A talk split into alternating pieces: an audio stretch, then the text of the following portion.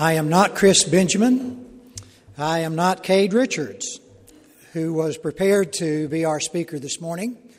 And more importantly, I am not going to preach this morning. Ron Brown and his wife were scheduled to be with us to make a presentation in our class hour, which they did. If you didn't see it, talk to some who were here. Uh, Ron and his wife have been involved in evangelistic work and medical outreach in China, and now in the issue of saving young ladies from sex trade trafficking uh, in Nepal, Laos, and other parts of Southeast Asia. Ron has visited with us previously. Uh, he, has, he has encouraged us to do good things in our lives, and we appreciate his service in, in the Lord's church. Uh, and since Ron was here, and since Cade uh, needed a replacement, Ron has been recruited uh, to be our speaker this morning. He will also be the speaker in our Sunday evening auditorium gathering, and so you're welcome to come back this evening for that gathering. Ron, please.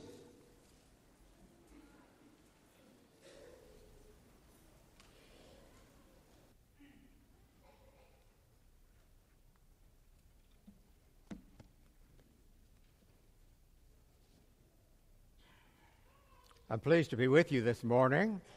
Have an opportunity to speak to you this morning and tonight. And I hope that I can say something that may encourage you and stimulate you and motivate you to be involved in sacrifice. Sacrifice is not a very popular subject today. Um, our world is not the kind of world today that likes to think about sacrifice. But we as Christians probably should realize that God does require us to sacrifice today. We think, well, sacrifice was back in the Old Testament. That was for the people of the Old Testament. Did God change when He started with a new covenant for us? So the question is Does God require sacrifice of Christians today? And I'll try to answer that question for you. Sacrifice means to surrender, to give up, to permit injury or disadvantage for the sake of something else. Are we supposed to do that today? Is that our responsibility to God? We know about sacrifice that I mentioned in the Old Testament. From the very beginning of time, God required sacrifice of his people. The first murder was really over sacrifice. Cain and Abel were offering the sacrifices which God commanded them to do, and there was a problem. You see, Abel offered the correct sacrifice that God required, but Cain did not and it caused the first murder to ever be recorded in history. What was the purpose of God's sacrifice? God required sacrifice for the Israelites in order to show the penalty of sin. Under the Old Covenant, a guilty Israelite could offer up an animal sacrifice through the proper channels to relieve, be relieved of the guilt of that sin.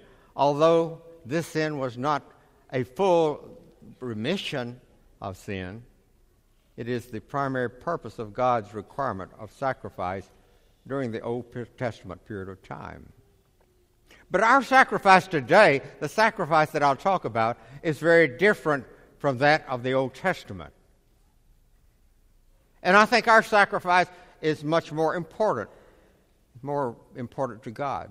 Because you see, God became incarnate and He died upon a cross for our sins, the ultimate sacrifice. And the Old Testament sacrifice was only a picture of future sacrifice that might come in the New Testament period of time. Christian sacrifice.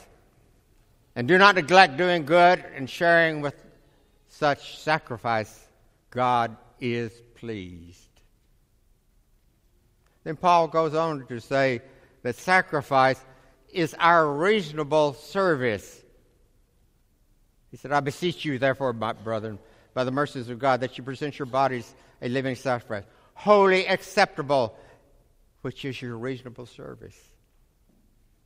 It's not unreasonable then for God to ask us to sacrifice for His cause.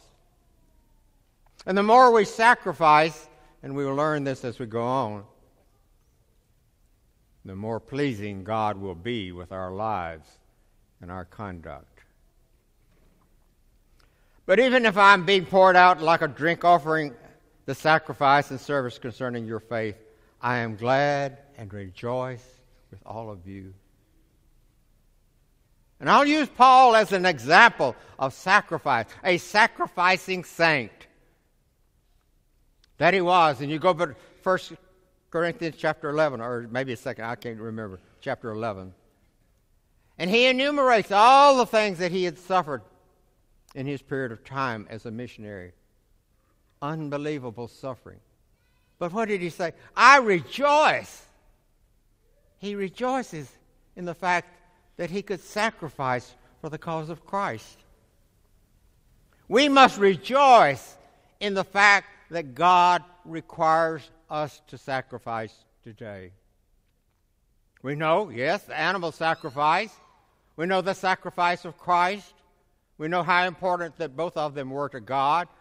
But there is a sacrifice today. It's called Christian sacrifices. And I believe that each and every one of us must be involved in giving our lives to the cause of Christ and to his service and to those that he loves. And that's all the world that we have a responsibility to give that Christian sacrifices. Matthew 16 and 16, 24 through 26. Then said Jesus unto his disciples, If any man will come after me, let him deny himself and take up his cross and follow me. Does that sound like sacrifice? Take up your cross and follow Jesus? It does to me. For whoever will save his life shall lose it, and whosoever will lose his life for my sake shall find it. You mean I have to give up my life in order to find eternal life? Do I have to sacrifice in order to be acceptable to Jesus Christ?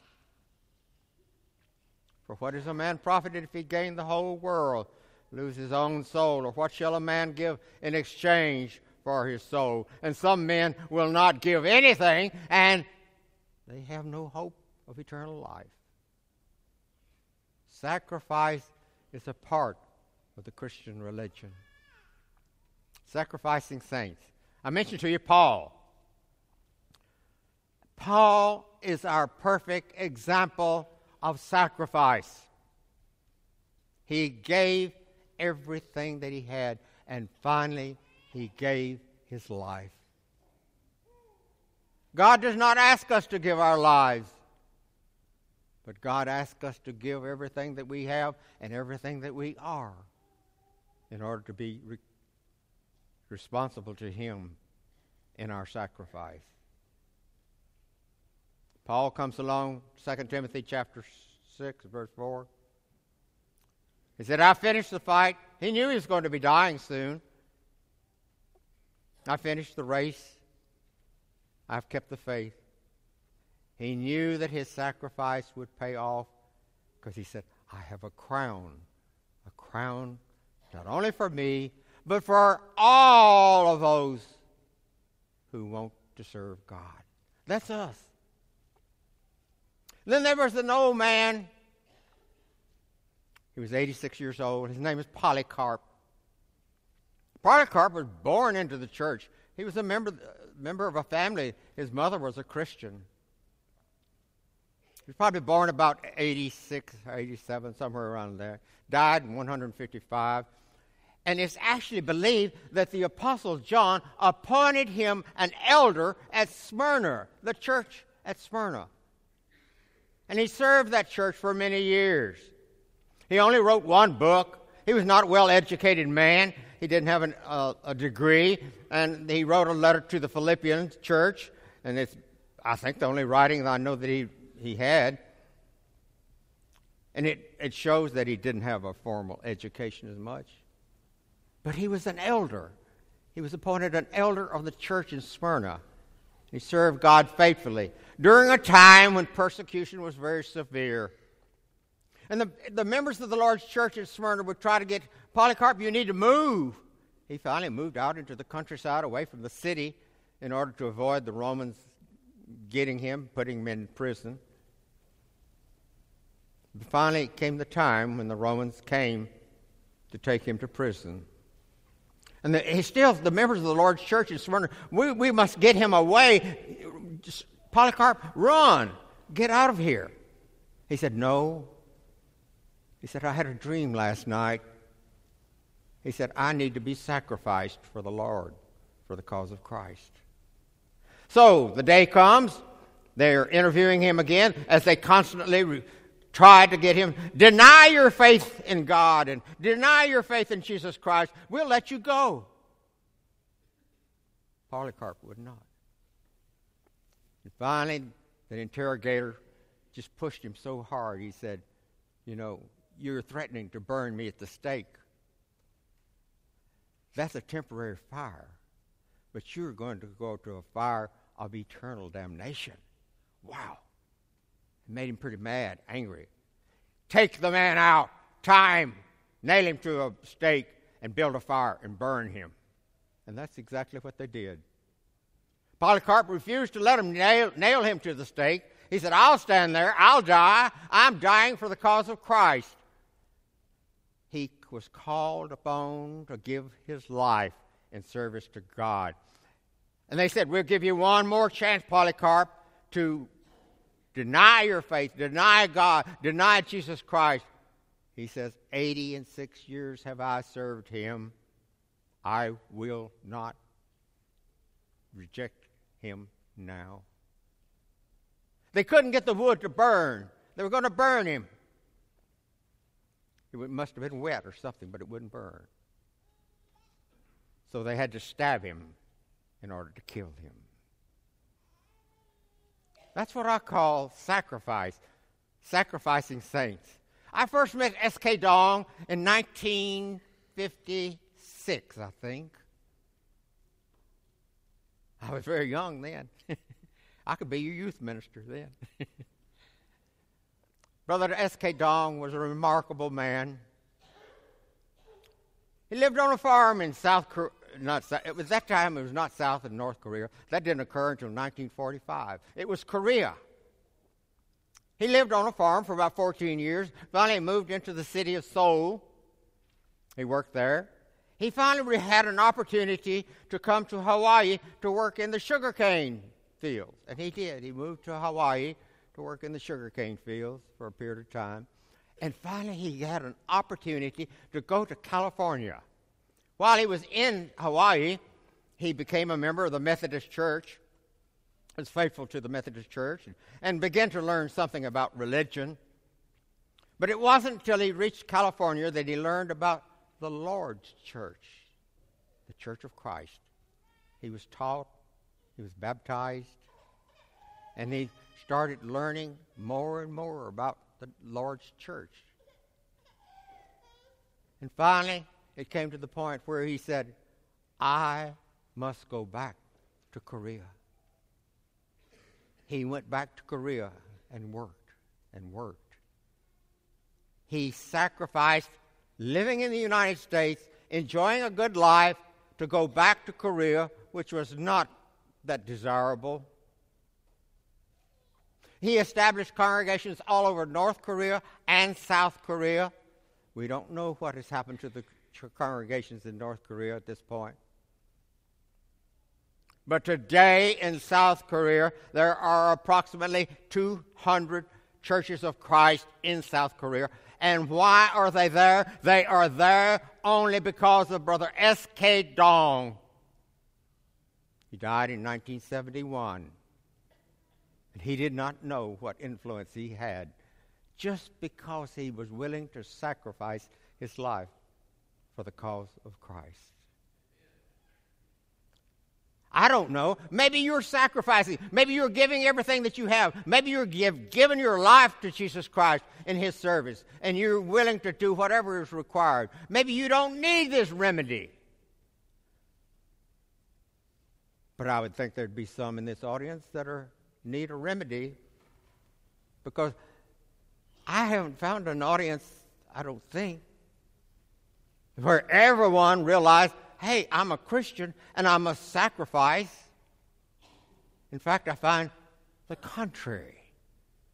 That most Christians today don't like the word sacrifice. So, I'll give you the remedy regardless. Teach duty first, pleasure last.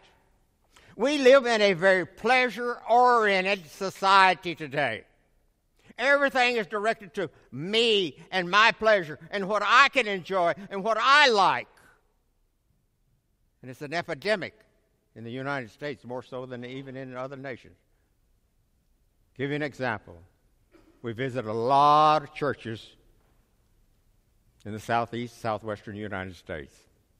Every year we give reports to the congregation.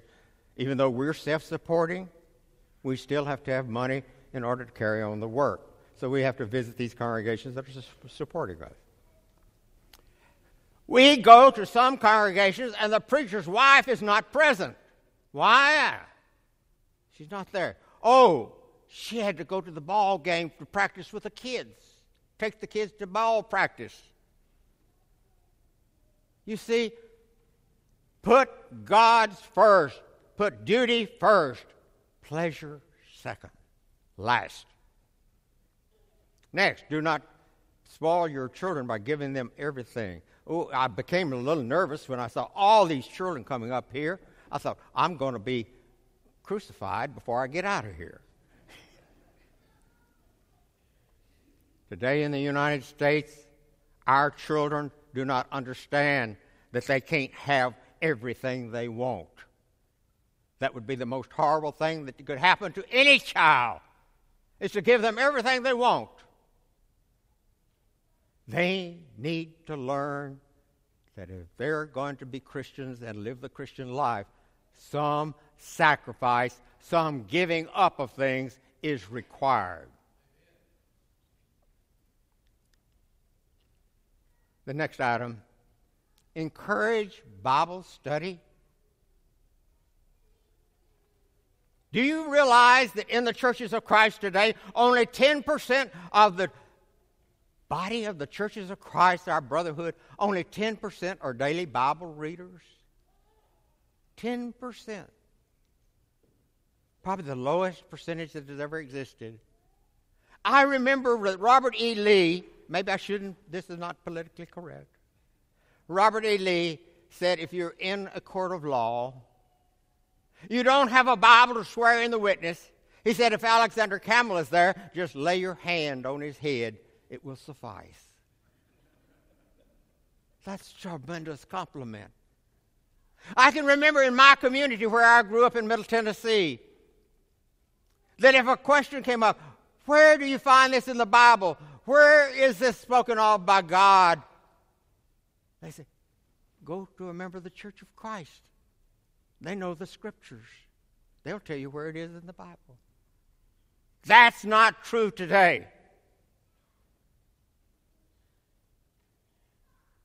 We need to be back in God's Word so badly today. Set the example of sacrifice. Don't tell me. Show me. That's right. That's what it means. Show me, and I'll believe you. See, actions speak so much louder than words. Set the example for sacrifice. Then maybe others will join in your sacrifice. Because you're coming up to a day when it's going to require all members of this congregation to sacrifice in order to carry on the mission that God has entrusted to you that I'll talk about tonight to some degree. Why am I a missionary? Why should you be a missionary? In your community, you can be a missionary. Set the example of sacrifice, and it will mean a lot. Then the last thing is teach the principles of sacrifice. Some sacrifice is no sacrifice. Turn to Malachi chapter 3. In Malachi chapter 3, and let me just read a few verses here. Will a man rob God? Oh, my. You have robbed me. You have robbed me in your tithes and contributions.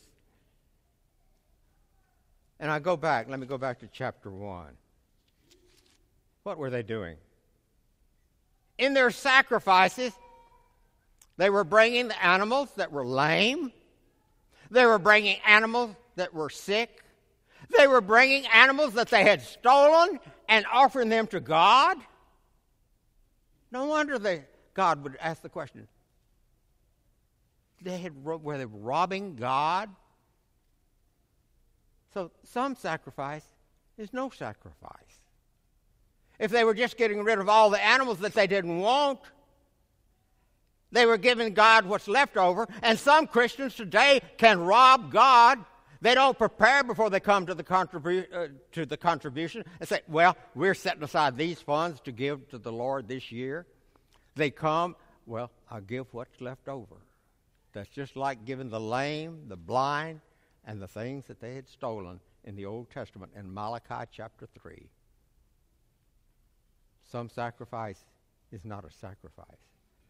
God wants only one thing. Look at Matthew chapter 22 and verse 37. That's a quotation from Deuteronomy chapter 6 and verse 5. You shall love the God. And he said, with all, everything that you are, everything that you have. That's your responsibility. That's what God wants of us. That's what's required. And it is our, our responsibility to do this. And when we look at the scriptures and we read there, we realize that we have a responsibility. Love the Lord your God with all your heart, with all your soul, with all your mind. That's the totality of man. Everything that we have belongs to God and to His service. And it, that is our reasonable service. There is no such thing as sacrifice. I know it took me many years to understand the fact that when we, Middle Tennessee, we, we like fried chicken. And I did not understand for many years why my mother would always eat the gizzard. I really didn't think the gizzard was the best part of the chicken. But she would always eat the gizzard. After I'd grown much older, I don't know, I realized she loved the pulley bone and the breast and the good parts that she left for, for the three of us, three children. But she did it because of love. And to her, though, it wasn't a sacrifice. It was just an act of love that was normal, an act that she thought would be good. And she didn't look at it as a sacrifice, in my opinion. It is not possible to avoid sacrifice. If you are a parent, you come to me afterwards and tell me, I've never sacrificed. I will not believe you either. Every parent sacrifices. It is not possible to avoid sacrifice. Now, if we will sacrifice for our children, if we will sacrifice for other members of our family, can we not sacrifice for the Lord and for His service? We can. We should. We must. Sacrifice is the key to blessings. I've always heard all my life it's more blessed to give than it is to receive. That is true. The more you give of your life and of your service, of your time, of everything that you have, the more blessings you will receive. And I, I, can turn over here to Luke, in Luke chapter 6, where the scripture says, Press down shaken together. What does that mean? Have you ever tried to put things into a container? What will you do? Shake it a little, it'll, it'll go down more. God will give unto you Let's go back to Malachi chapter 3 again. These people were under Jeroboam. Jeroboam was horrible. That's all I can say about him. The people were very wealthy during that period of time. It was a period of time of, of good prosperity. But they were turning against God and against His service. So that's the reason Malachi wrote the book of Malachi under God's directions to try to bring the children of Israel, the northern tribe of Israel, back into a relationship with God. And God says here in Malachi, if you will only repent, if you'll turn from your ways and you will quit robbing me, he said, I will open the windows of heaven and I will pour upon you more blessings than you can ever even imagine. I come along to the New Testament in Luke chapter 6. Basically, he's saying the same thing. If you will give, I will give you more and more. Can you outgive God? Never. Never. These are the principles of sacrifice which we need in the Lord's church today. John 12, 24 through 26. And this is to some degree a repeat of the scripture I had before. Truly, truly, I say unto you, unless a grain of wheat falls into the earth and dies, it remains alone. But if it dies, it bears much fruit. He who loves his life loses it. And he who hates life in this world will keep the life eternal. What is that? That means I have to give up my life Oh, I think about the rich young ruler. Matthew chapter 19, uh, Mark chapter 10, Luke chapter 18. He was rich, he was a ruler, he was young. All these are very good attributes. But he failed one thing. He came to Jesus, and Jesus loved him because he said, I've lived under the Ten Commandments. I've obeyed the Ten Commandments from my youth up. Jesus said, Sell all you have and give to the poor. Come and follow me. And Jesus knew that his wealth stood between him and eternal life. And he says he walked away sorrowful, for he had many possessions. He did not realize how much he was giving up because he was unwilling to sacrifice he loved his possessions more than he loved eternal life and more than he loved following Jesus Christ. And that's what this scripture, in the same way, says in the New Testament scriptures. If Jesus Christ be God and died for me, then no sacrifice can be too great for me to make for him. There is no sacrifice on this earth that is too great for me to make for my eternal salvation and the hope that I have of eternal life. Nothing. Even if I have to give my life, I still have not even paid, not even a, a token of what I owe. There is no sacrifice that's too great. Our acceptable sacrifice is putting aside or surrendering our legitimate human needs, hopes, plans, and ambitions to the will and service of God. Does God require sacrifice today? The answer is yes. You might ask, well, what did you plan to accomplish in this lesson? Number one, I wanted you to think. I wanted you to think about your concept of Christianity in relation to sacrifice. Where in the world did we get the idea that we don't have to sacrifice? And why did we get the idea that Christianity is easy? Don't rock the boat. Go with the flow. Where did we get that idea? Not in this Word of God, not from heaven. It came from man on earth. It's a misconception. So I want you to think about your Christianity, your sacrifice, your life as a Christian. Number two, I want you to evaluate your life in relation to what God requires of you. I've tried to present today the requirements that God has for us in relation to sacrifice.